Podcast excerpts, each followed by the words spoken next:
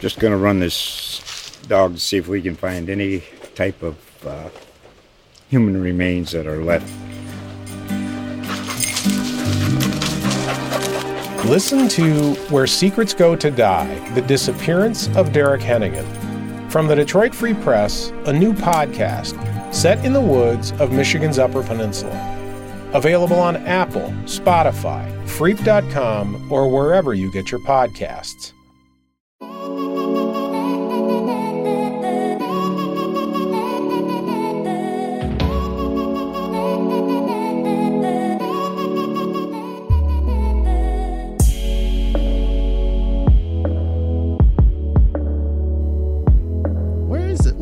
Doing in here, Drake Hills? Oh, yes. What are we doing in here? Live and direct in the studio, Nick Gray. It's very nice. Episode five, plugged in. This is a National Soccer podcast inside the Tennessean Towers, oh, or what I used to call it last year, the tall towers of the Tennessean. Not quite as tall. I think there's some buildings that have risen above us in the last true. year. There's been Looks some, like a real downtown down here. There's been some expansion since we actually got into the studio and recorded a podcast. and not just in MLS. Yeah, March 11th, 2020, Drake's birthday, was the last time we recorded a podcast in this studio. It was like a 15 minute. We were kind of like, are we? Should we be doing this in hazmat suits? Should we even be recording this close at all? In, indeed. But now we actually have Nashville SC stuff to talk about. Oh, we do, yeah. Because that what it was two games. It was two games. We I was tired of talking about Atlanta that Atlanta game. I was tired of, you know, we talked. We had a whole podcast on the Portland game. I think before that, and then we Indeed. came in here and threw down some a 15 minute quickie podcast on, Toronto FC. and then everything changed after that. Everything did change. But in the immediate hours before recording this episode, Julia Poe, my good friend from the Orlando Sentinel, broke news that Nashville SC minority owners, the Wilfs family, Ziggy Wilf, uh, Mark Wilf, and Leonard Wilf, who are also owners of the Minnesota Vikings but have a minority stake in Nashville SC, are purchasing Orlando City, Orlando Pride, its academy, and Exploria Stadium. It's a big deal. That is a big deal. And she also reported that it is a requirement that the Wilfs family sell their minority stake of Nashville SC due to their transaction in Central Florida. Not saying it's a big impact, but it is newsworthy and it is a part of the Nashville SC family. But we also have some things to talk about on the field. Nashville SC, two strikers on the field for the first time probably since I want to say Dallas, October. Daniel Rios and Jhonder Cadiz. At least when they started out, I know there were some times where they felt like they had to do that because of game situations. But yeah, Yeah, some game situations, also injuries. We saw Right. Randall Leal as a second striker at the end of last year, but that was due to the uh, injury bug ravaging the Nashville SC side. This time, Nashville SC goes up against New England Revolution, once the top dogs and still technically top dogs of the Eastern Conference. 2 0 win. CJ Sapong, Dom Badji start up front. Sapong and Alex Muyl both get their first goals for Nashville. Alex Muyl has been a guy who's obviously been in the team since September of last year. He comes in with the tag of the defensive winger. He comes in with the tag of MLS top workman, uh, who's going to give you the best work rate in MLS. He's going to run seven to nine kilometers uh, in a match. He just absolute is a is a absolute workhorse. But he comes in. Not only are there two strikers on the field, but Gary Smith actually inverts his wingers. Has Alex Muyl starting on the left. You've got Randall Leal on the right. Randall was still Randall, but you got Alex Muyl comes in. He's putting a lot more pressure on Tajon Buchanan, who oddly was starting as a right wingback. And so he handles business defensively, but he also is able to cut in on his right side, and he scores a goal in the second half. It's kind of like what we, I mean, we had, we had our whole podcast last week was basically on strikers and formational balance. And that, that were my two big points coming out of the first three games. What do we see on Saturday? We saw success with a two striker system. And formational balance with the two Indeed. wingers flipped, where you don't have to feel like all the play has to go to one side. It was, you know, I know. I think the expected goals were 1.0, which was, you know, it wasn't the first two games in terms of, terms of chances created, but it definitely felt like I don't know what it is about CJ Sapong. You know, there, there's there's something about him and the way that he plays. There's something about CJ Sapong that I like that he brings something different. Well, I think it's the fact that he is someone who isn't going to just stick in the middle. He isn't going to uh, cut off his interest in the game, his involvement in the game, if service is not coming into the box.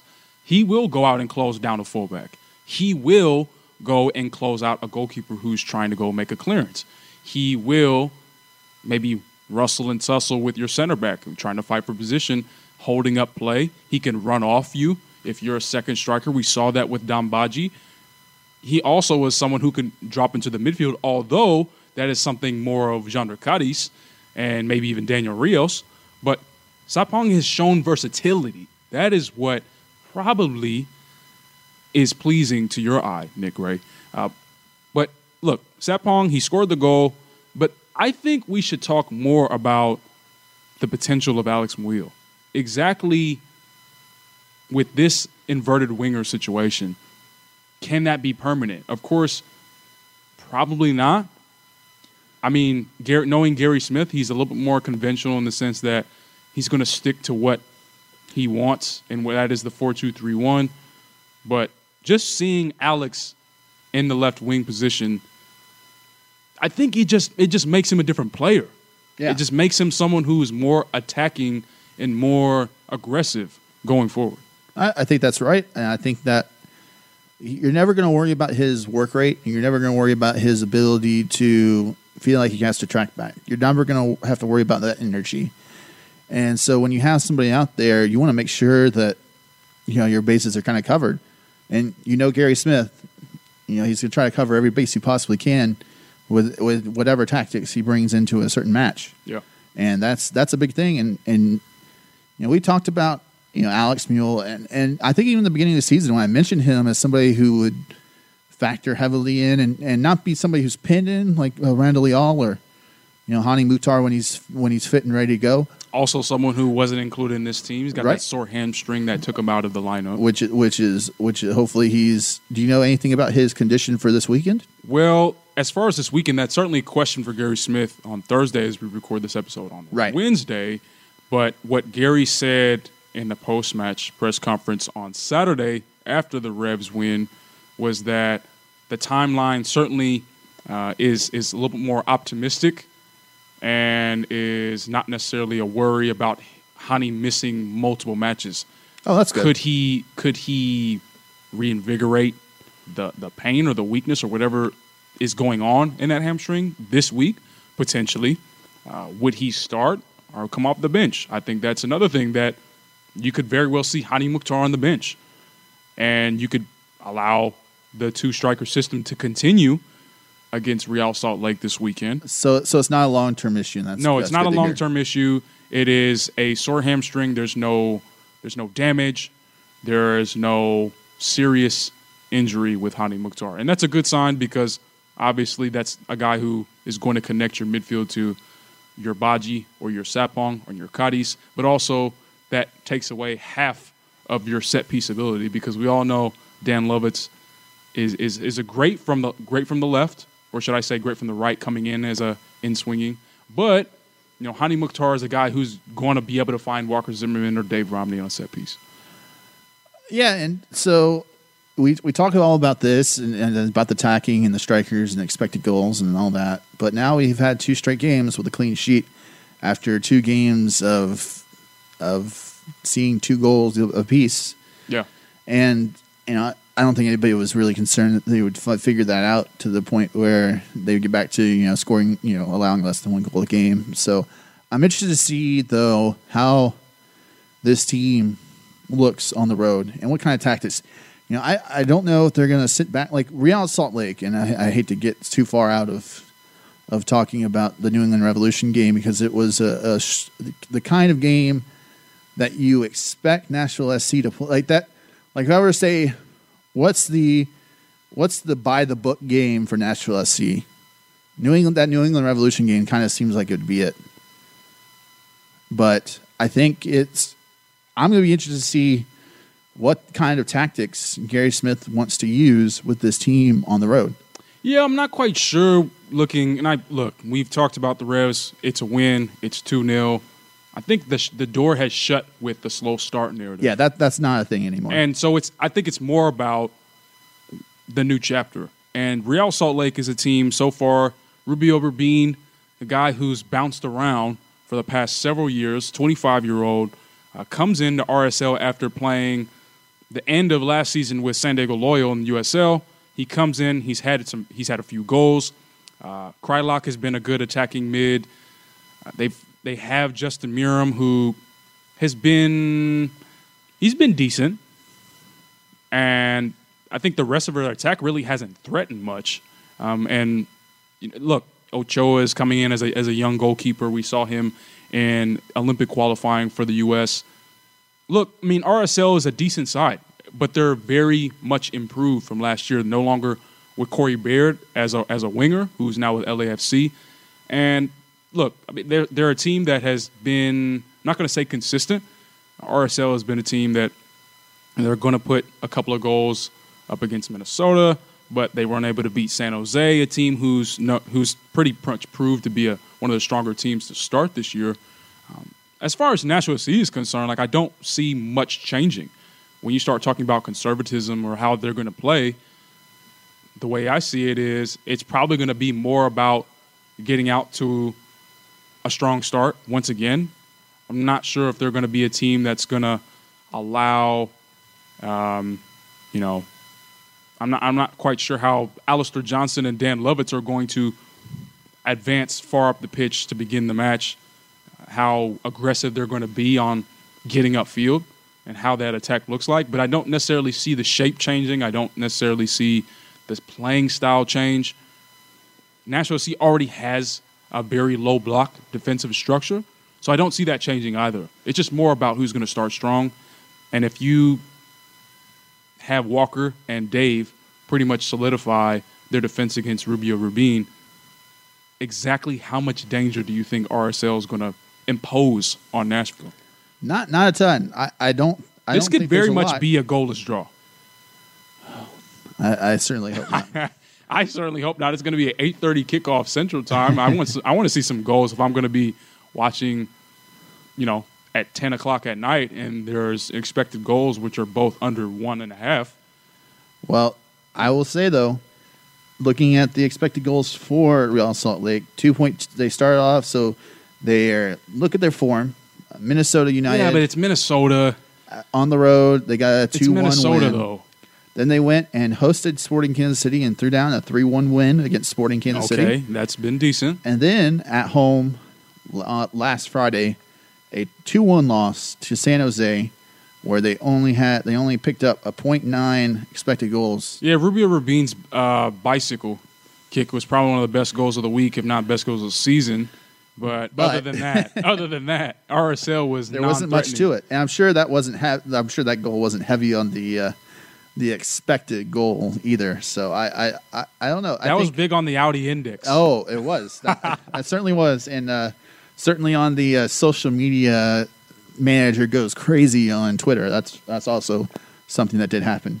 But you look at it, so you know, two point two against Minnesota United. Sporting they had one point three expected goals, and then 0.9 against San Jose.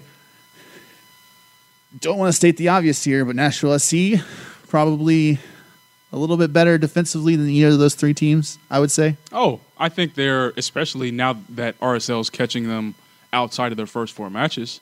If RSL would have said, "Okay, we're going to welcome Nashville on the second game of the season," then who knows? There might have been some miscommunication. There might have been some discrepancies, uh, you know, between fullbacks and center backs. There might be discrepancy between how you know because the Montreal game, I don't like to use that because both situations, both Yeah. turnovers, if you will, or the or the second one actually, when Zachary just decided to swipe one, it deflects off Dave Romney and goes in, kisses the crossbar. On That'll happen. I mean, that can happen to anyone. Yeah, I, I don't like using that one. But going back to the Cincinnati match, you had Walker Zimmerman, Dax McCarty, and Alistair Johnston in the facility, and Luciano Acosta just you know winds his way through. But again, if you're not RSL in that situation, if you haven't played Nashville in those first couple of matches, I don't think you're going to see anything like that. That's a very much a first game of the season mistake. Right. Now that Nashville has been on been at home four consecutive matches, all of that newness, all of that first match, all the the the early season mistakes, I think are out the window. That's why I'm saying I think this could very much be a nil nil, one nil result for Nashville So, so my question of the week is this: Given that you started out with a trio of draws against teams that you needed to beat, you have another team that you would think you could get at least a result, if not a, victory, uh, a full three points out of Salt Lake. Because of the start of the first three games, is this an opportunity? It is an opportunity. I think we both can admit it is an opportunity to, to regain some of those points, even if it's on the road. Is this not a must win, but is this almost a, is this an important chance to get three points? Well, I mean, everyone, every match is, especially in the first. Yeah, I would but- say, I would say in the first couple of months. I mean, look, if you look at the schedule, right? We already talked about the four consecutives. Yes. You've got you go on the road to RSL, then you've got Austin FC, and then you go on the road to Atlanta. before a, a long stretch of home games. Indeed, before a long stretch of home games in, in June and July. But my point is, you're not gonna like if, if this was if this game was at Atlanta, or if this game was at Portland, or if this game was at Seattle. That's not; those aren't Well, places where you're going to say, "Well, I don't think I, I'm not going to go out here and say, well, if they don't get three points, they're they they really feel like they should have done better." This is Salt Lake. This is not going to be in front of a, a rabid crowd. This is not going to be like the atmosphere of, "Oh my goodness, let's we're going to have to get out in and out of here." Inter Miami or Right. Any of that. It's, you know, 50,000 Timbers. 50,000 in uh, in Atlanta. Not going to have that. This is going to be a situation where it's going to be as calm as can be against a side that sh- you shouldn't feel too dangerous about. Well, yeah, I mean it's important to get these points Eventually- because you're not like, to your point. You're not going against Atlanta. You're not. You haven't faced Orlando yet. You haven't seen NYCFC yet. You haven't even seen Columbus Crew, even though Columbus is, you know, I don't. I don't, know think who they've the had- Columbus Crew are anymore. We're getting to that. We'll get to that. Don't worry. But I, uh, to your point, if that's what you're asking, I will say that yes, this is it's it's required. It's it's paramount that Nashville FC at least get a point here because look, I know Atlanta United are still people are still filling them out. You have Josef Martinez back on the side. He scored Looking good. looking pretty good. Aside from him, though, I don't necessarily have much belief in Atlanta United. However, it is still on the road in Mercedes Benz Stadium. You have not, you know, beaten Atlanta in Atlanta yet. You had that 4 2 win against them at Nissan Stadium, but by that time, Atlanta was already in shambles. So, yeah, I mean, of course, both these matches, both on the road to RSL and at home to Austin, again, you're you need six points, but in reality, could it be a four point? Could it be two points? I think two points is a failure. I think four points is more on par. But how many more times? And I'm going to put my sports radio cap on, where there's a guy yelling into the microphone and and just thinking very blindedly. How many more times can you have Nashville SC drop points in games that they need to win? How many more times, Drake Hills? Yeah, I think Tell that, me. that that ended two games ago. If you weren't able to beat Miami without the Higuain brothers, that Yeah. door closed then. Like if, if that was a win, then we wouldn't even that whole week against the Revs wouldn't even existed. Right. Right? Even Right. if they even if they dropped points against New England, we would have been like, oh well, okay. But because they went goalless against Miami at home, I mean, aside from Lewis Morgan and, and Jay Chapman in the beginning of the match, and that was even minuscule to begin with, there was no danger from Inter Miami Right. in the second half. So that point, point, that, point three goal different uh, goals goals against there expected. that that narrative that narrative would have died a long time ago. So this whole like how how much longer that door is that story's been gone. Like Nashville is playing catch up in that regard, but I don't think they're sitting on that train. That's just a narrative that we, you and I, yes, are narrative builders. creating. Yes, we are. Yes, But at at some point, you have to to to to think about. All right, we're starting to drop these points. Starting to drop these points. We're not, you know, we're doing okay against the the bigger and the better teams, but there we're not- hasn't been a bigger, That's better true. team other than New That's England. true. So so your margin of error error is narrowing. I'm just saying you can't make it any more narrow going to Seattle to to Salt Lake. Excuse me. You, you just I don't think it's you keep narrowing the margin of error when you go to places like that or when you play teams like that. And I don't even care about the place. Salt Lake. That's that's the place where you're gonna like it's three points, man. Go get the three points. Are you getting impatient, Gray? I'm not getting impatient. I, I, I do I think want it's to too temper early to be impatient, Yeah, it is. It is. But given the start, and we, you know, this is our entire first month of podcast of the season. Given this, they're given the start, pile up the points as much as you can. And I even said I wouldn't be surprised if they start slowly, and they did. But now, eventually, you can't be losing points. Is this the time? And that's my question. You know, we've already talked about it. I'm just rephrasing it again. Is this the time in which Nashville SC needs to just start piling up the points? I guess we'll see. I don't. I don't. I don't know. We, nobody knows the answer. We'll find out when they play on Saturday. But that's what I'm going to be looking for. And that's what I'm going to be looking for throughout the rest of the schedule, especially the ones that they have at home. Now, I, I know that they got three of the next four on the road. And after this, Atlanta United's not going to be easy. I don't think.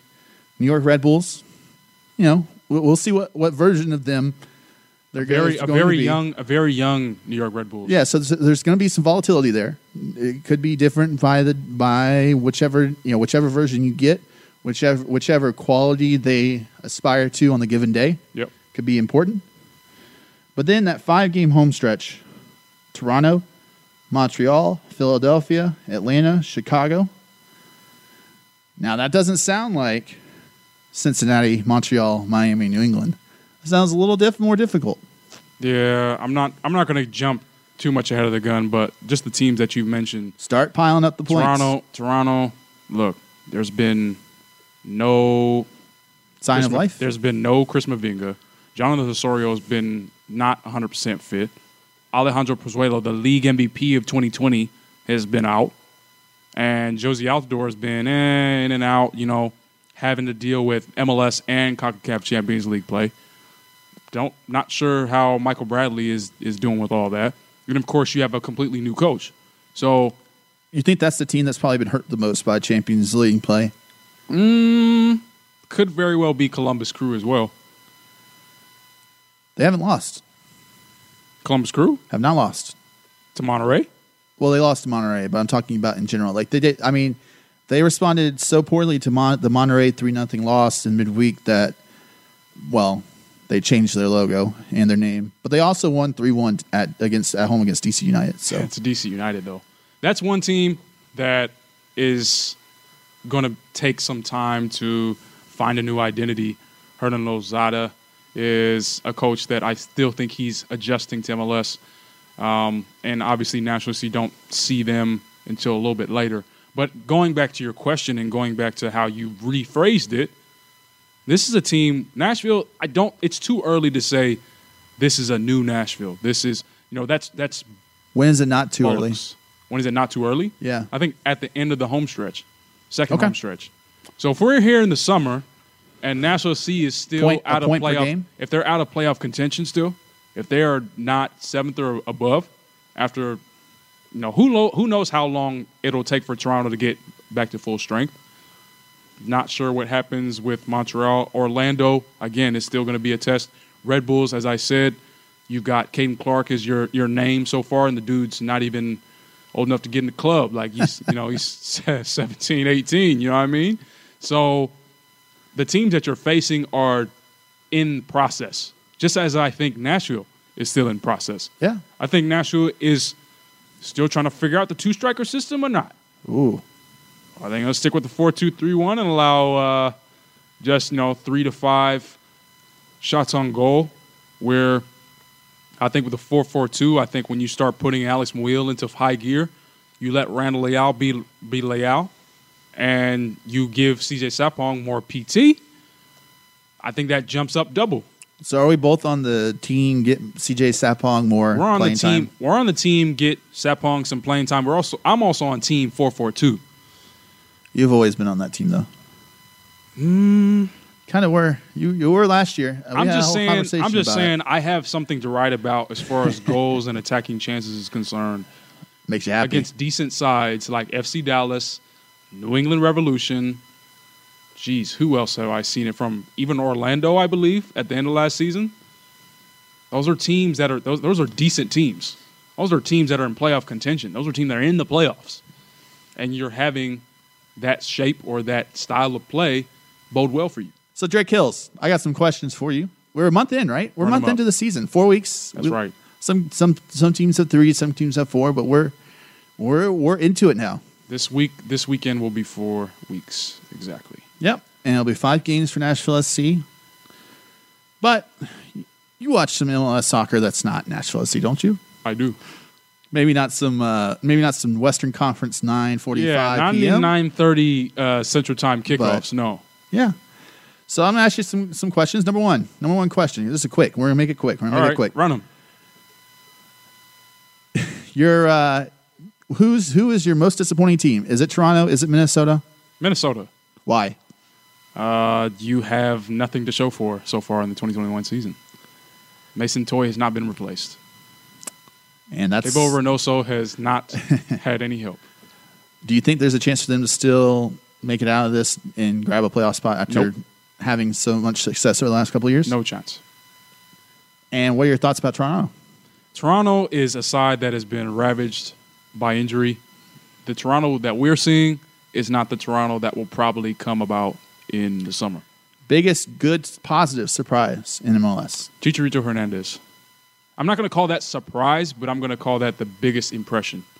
Where does Austin's general success rank in that on that list? As far as what? Positive surprises. Uh, Mid tier. Out of out of let's say out of all the Eastern Conference teams, if I'm looking at surprises, San Jose is up there. LA Galaxy is up there. Um, I'll go maybe like three or four, potentially. How about that? Is that Eh, good enough? That's good enough for me. Has your supporter shield thoughts changed yet?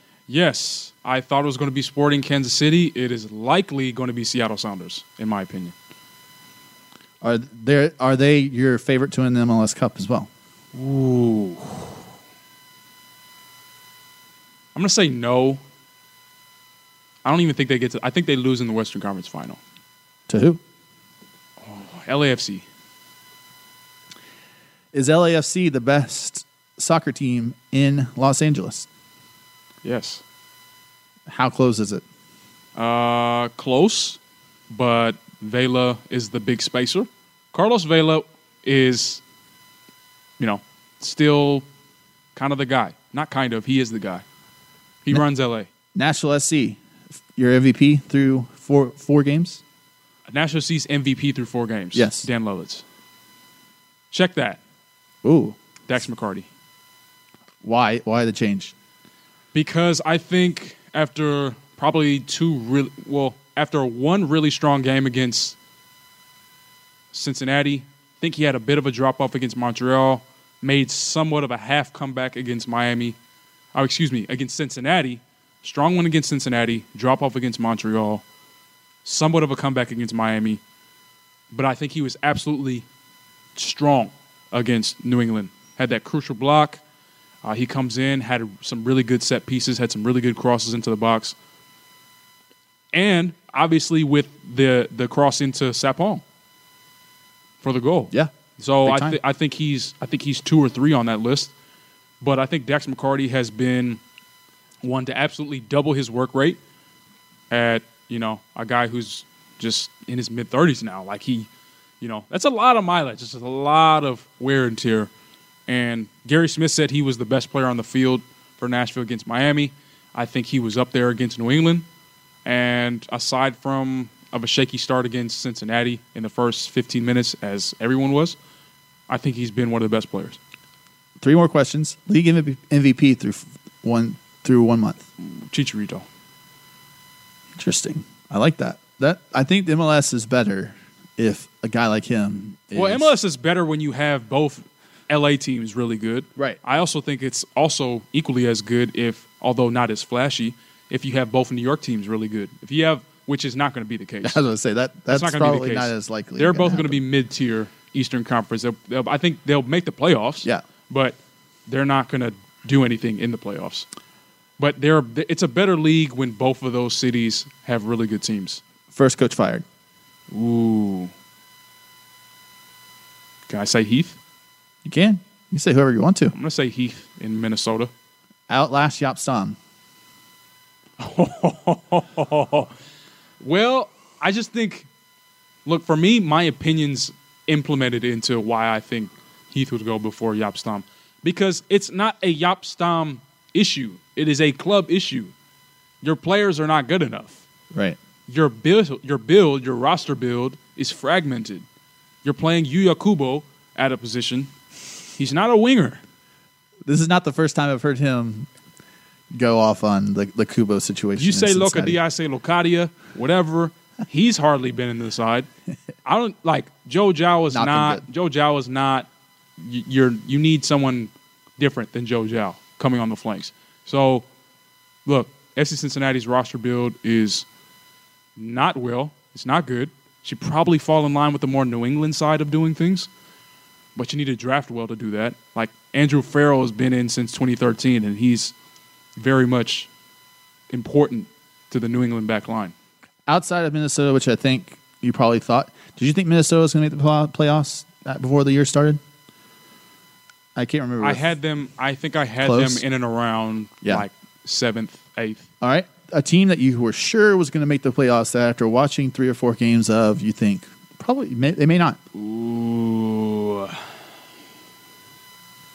might be Nashville Ooh, wow. because I had Nashville as a seventh seed. I mean, I think they could very well be. Uh, they could very well be a playoff team. As a matter of fact, I think it's still leaning towards being a playoff team than not. You know, and I think if they do miss the playoffs, it's going to be by three to six points. Two more. I got two bonus questions for you just by thinking of them right Can- now. But can I add to that though? Sure. I think going and and looking at teams that I've watched, I would have to say I would have to say FC Dallas. Yeah. Oh, that doesn't not, surprise me. not not because that they haven't done anything that they have done something completely wrong. I just think when everyone else has gotten better, obviously LA Galaxy, Greg Vanney comes in, completely different way of playing, completely different culture down there. Uh, I'm not sure what what's going on in Portland with the Timbers. Um, But you got to think they're going to be. I think that, I think they're going to get there. But yeah, FC Dallas is around there. Do I think that Vancouver is going to make the playoffs? No. Okay. And if they lose to Minnesota the night that we're recording this podcast, I will be very disappointed. Could very well happen. Minnesota eventually needs to have some type of like motivational. Like they gotta go, go get it. Like you gotta have a little bit of They got to get, gotta get ticked off. Yeah, You got to get angry. yeah. Got gotta gotta have that emotion.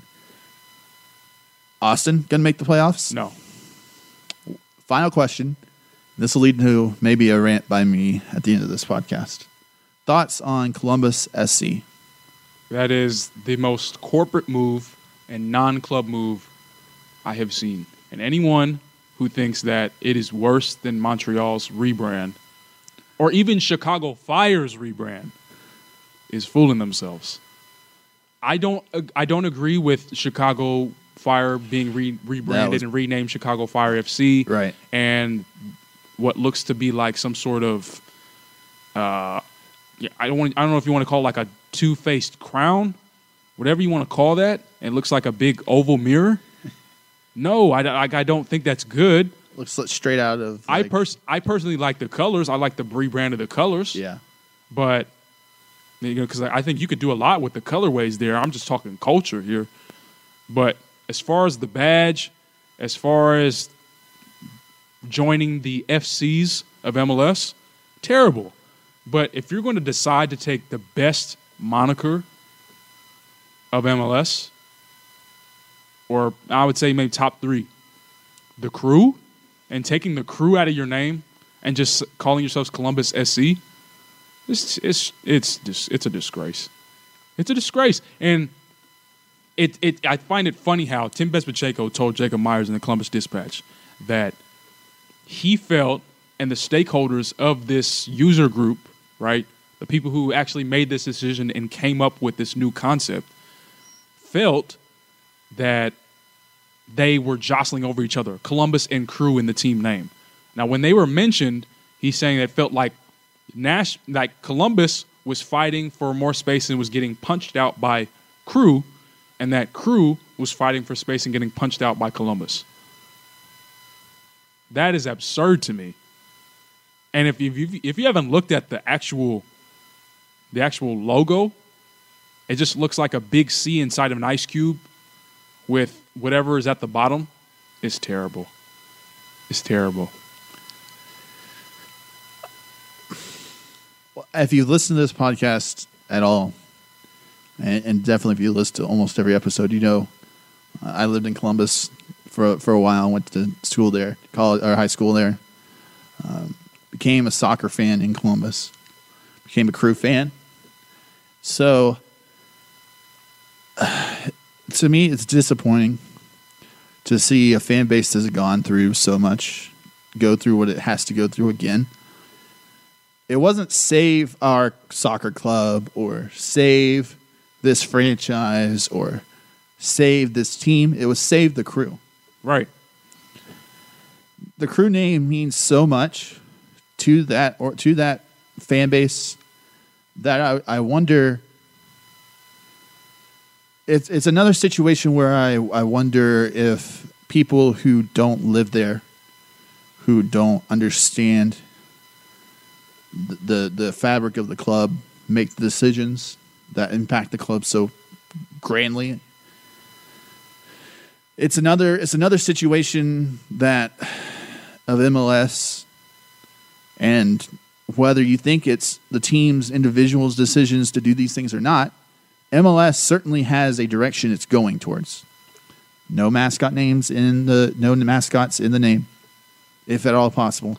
Charlotte FC, Nashville SC, Columbus SC, CF Montreal. That's a thing that is happening, no doubt. Whether that's a thing that you think you can blame on MLS or if you want to blame on individual teams, it's happening. It's a trend that either MLS is encouraging or is allowing to happen altogether. Mm-hmm. Which means that it, they're to blame for it, regardless of what you think. The logos changes and the new logos obviously have a certain style that they're going for. And so when I look at this and whether or not MLS wants to, to take the blame or not, and I'm sure they won't publicly for anything because they feel like they they are above everything with their media partners when it comes to Fox and ESPN. The criticism isn't there where it needs to be. But I think for this, the, the criticism needs to be there because this is a top five icon of MLS. And you can want this to be a national, uh, international brand all you want to. But the fact of the matter is, here at home, your your best games aren't getting any better than seven hundred thousand people. When you put when you put all your energy into marketing these games and putting them on the best networks, Yep. they're doing no better than seven hundred thousand people on television. That's about as good as second and third tier NASCAR races. It's about as good as some of these you know, you know baseball games that are on random TVs, TV s- selections.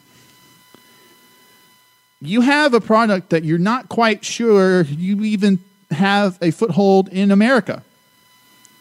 not the foothold that you need to continue to grow this game. And yet, you claim that you want Columbus Crew to become an international, uh, Columbus SC to become an international brand. That was the thing that was time and again said by the club president, by the representative of the owners, Dr. Pete Edwards. That was said time and again. I don't understand it. I really, I really don't understand the concept of it. I, I understand that the owners they've they've done good things in Columbus to this point. They built the new stadium. They've created an absolute monster of a of a on field organization with a really good coach, a DP that is one of the best players in MLS, and overall one of the top three teams in the league who have won an MLS Cup. But what are you doing? None of that matters anymore Right. to a lot of people. That's a lot of goodwill that you said, I don't think, I think we can risk all that goodwill and all that happiness from our fans who just three years ago thought that we were the saviors. And now, the main supporter group in Columbus has wants nothing to do with this logo or cheering on this team while this logo is in place. MLS, you should be ashamed. Haslam's, you should be ashamed. P.A. Edwards, you should be ashamed. The club president should be ashamed. And it makes no sense to me that you would be so short sighted and risk so much with one of the best clubs in this in this in this country just because you think you want to be an international brand. You're, this is not going to be a team that becomes an international brand, and what you're risking is are the people that watch the games and spend the money on the games and spend the money on the team and spend the money on the apparel. And what you're doing is you're risking a fact that when this stadium opens up this summer, you could have a real fix on your hands. Yeah, but I, I want to say, what exactly and when has there ever been an international phenomena In with a MLS, team with a team that has changed their name? there hasn't. There has there has that has never been the case. You will not become an international icon by changing your name. That's not how it happens. It happens by culture. It happens by identity by the people. Right. And the crew Are the is one of crew. the best representations of the people in MLS. Same thing. You could say that about the Timbers, But you've seen it in practice. right? But you, and you see that it doesn't change. It remains the same, and it represents the people. And so when you change a name, and all of a sudden you're starting from scratch. It doesn't matter how much you try and say that the crew is always going to stay the same. We want to remain as being referred to the crew, but let's let's face it here. That is not going to put you on the international stool. And on top of that, this isn't a mascot. No. The crew isn't a mascot. It's the there's I think there's a It's a reason why legitimate identity of the club. I think that's also a reason why the careful word choice of moniker is being put in place. When you go to BSC Young Boys, right?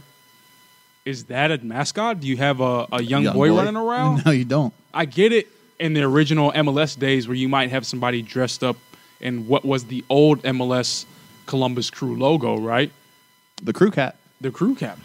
The crew cat, man. Did you Yeah. do you remember the crew cat? I saw it from afar, but I have never been to a Columbus Crew uh, game in that in that era. That was uh, that was not my region of habitants. But look, there are multiple clubs in the world that have an identity like that. That isn't just their name and football club or a soccer club Right. at the end. And it's they're successful not because that's their name, but because they earned it with culture, with identity, and with consistency in the fans, in their support, in match day experience.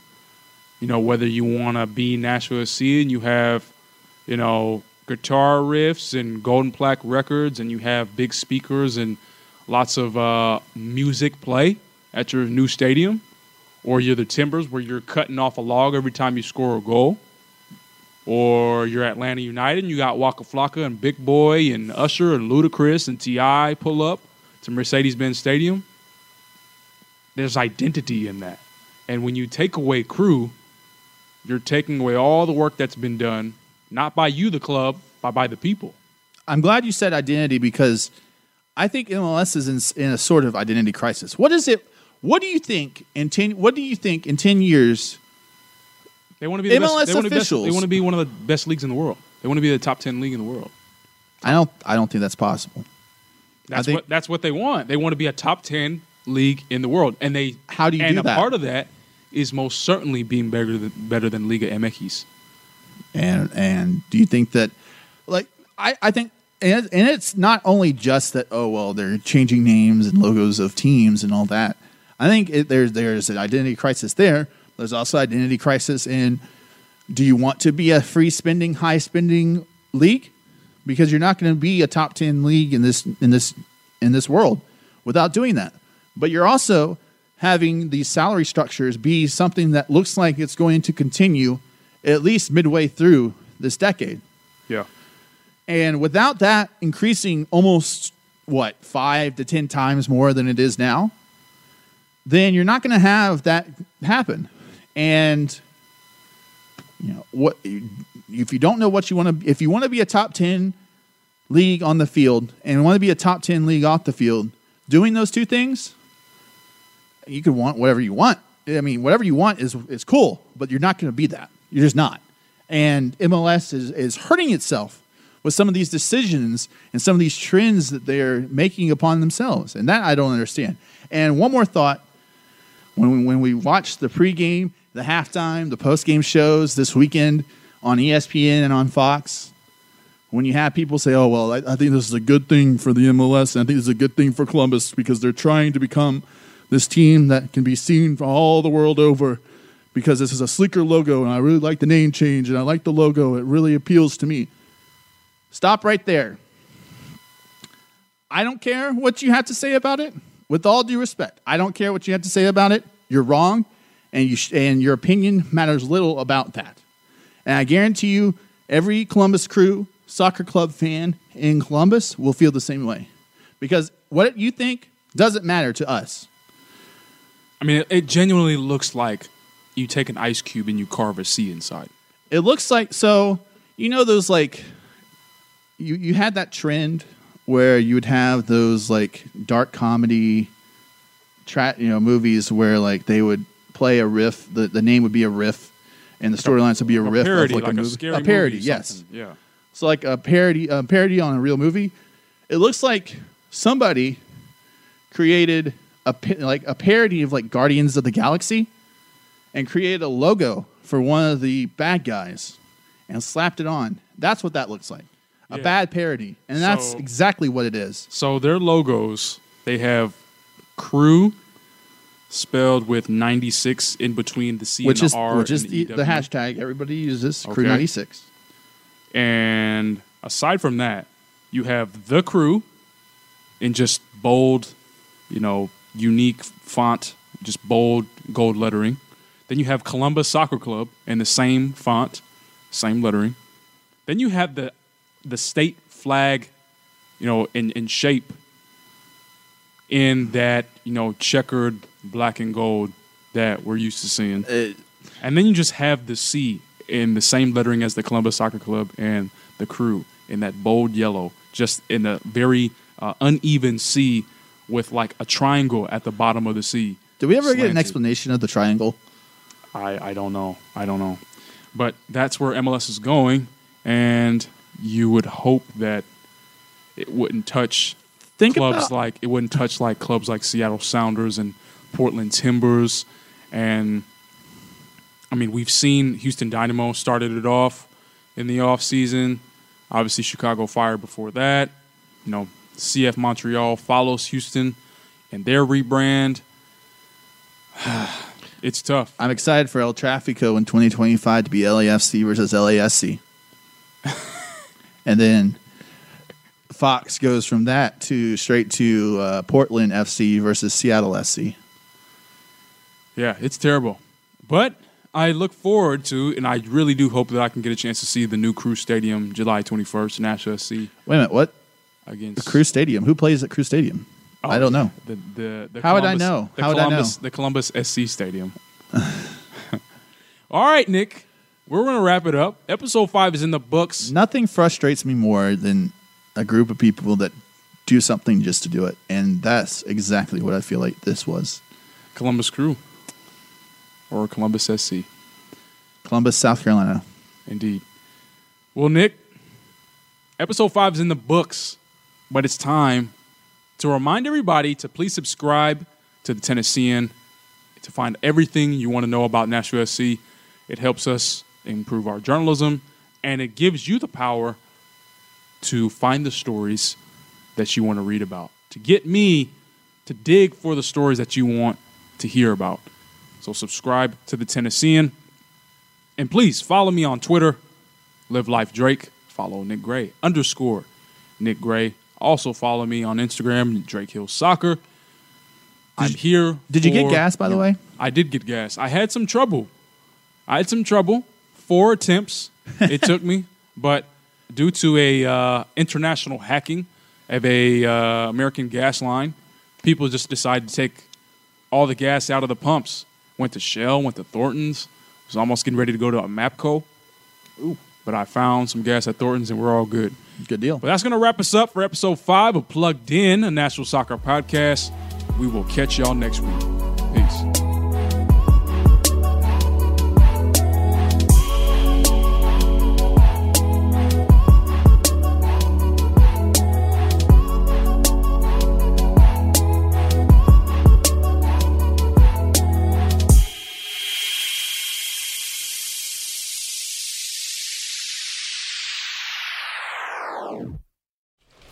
Just going to run this dog to see if we can find any type of uh, human remains that are left. Listen to Where Secrets Go to Die The Disappearance of Derek Hennigan. From the Detroit Free Press, a new podcast set in the woods of Michigan's Upper Peninsula. Available on Apple, Spotify, Freep.com, or wherever you get your podcasts.